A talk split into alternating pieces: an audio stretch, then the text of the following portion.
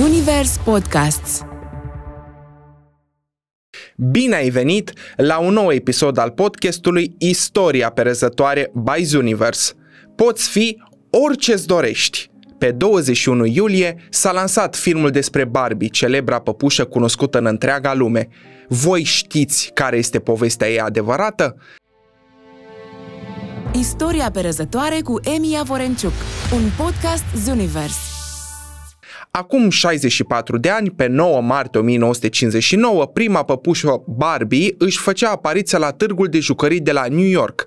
Costa doar 3 dolari și a fost fabricată în două variante, blondă și brunetă. Astăzi, o păpușă din 1959 se vinde cu aproximativ 27.500 de dolari mai mult.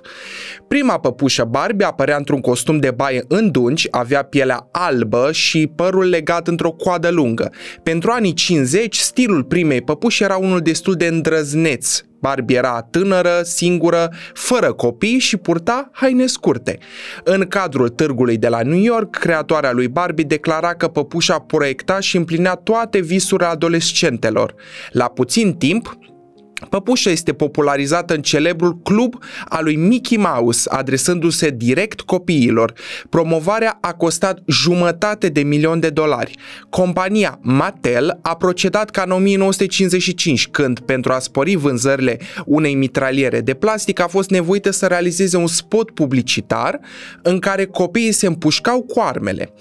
Cererile cresc și doar în primul an de la lansare s-au vândut numai puțin de 350.000 de păpuși Barbie pentru ca ulterior să devină una dintre cele mai populare jucării din lume.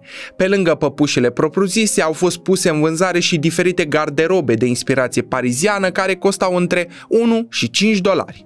Cine era mama lui Barbie? Ruth Handler. S-a născut într-o familie care a fugit din calea antisemitismului și s-a refugiat. Mai târziu l-a cunoscut pe Elliot Handler.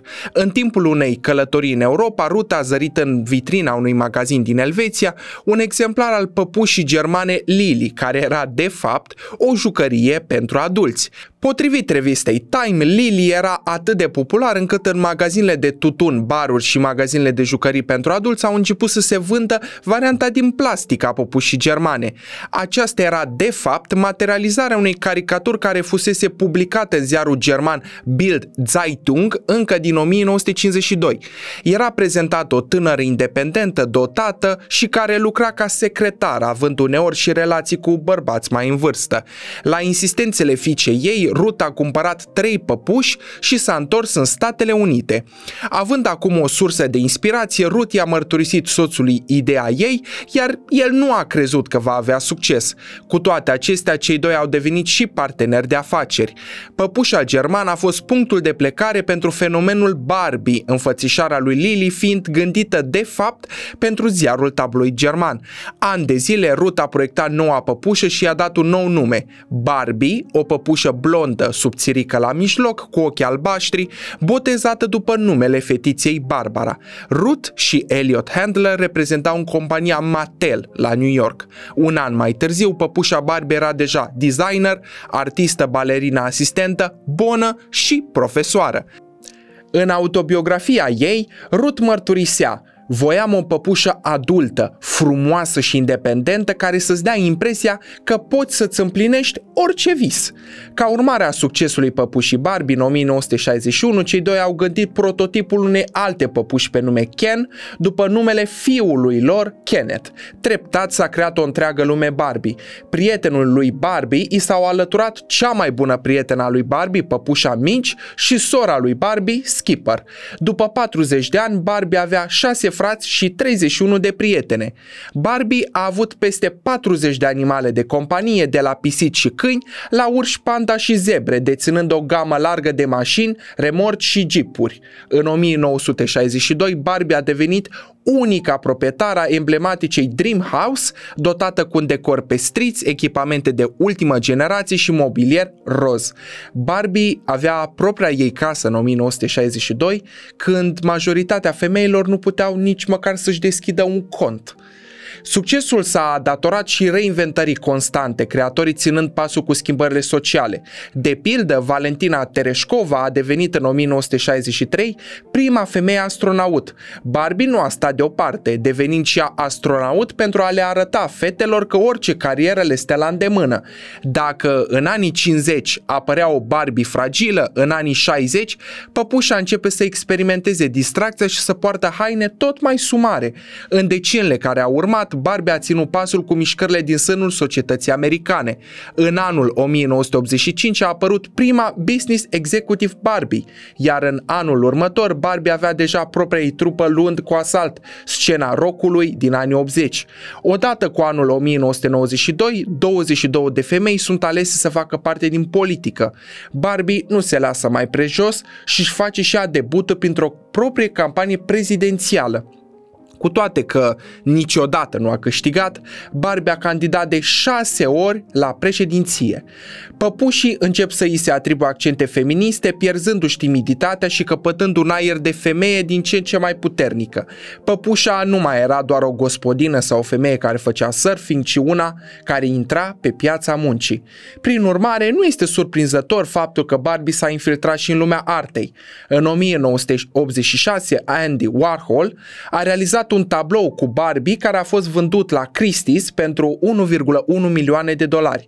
70 de designeri din întreaga lume au creat colecții de haine pentru Mattel, folosind peste 105 milioane de metri de material, de la Lagerfield la Louboutin. Odată cu succesul imediat al păpușilor Barbie, compania Mattel s-a folosit de popularitatea crescând a păpușilor pentru a comercializa produse de papetărie, haine, lenjerie de pat, reviste, cărți de colorat sau desene animate cu Barbie în rolurile principale. Între anii 2001 și 2015 s-au difuzat 33 de desene animate cu păpușa Barbie. Fenomenul Barbie a devenit un punct de cotitură în lume, fiind subiectul unor controverse și procese.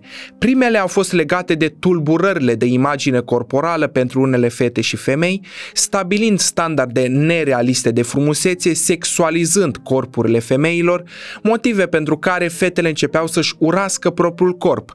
Faimoasa păpușă nu avea nici riduri, nici celulită și era înaltă de aproape 28 de centimetri.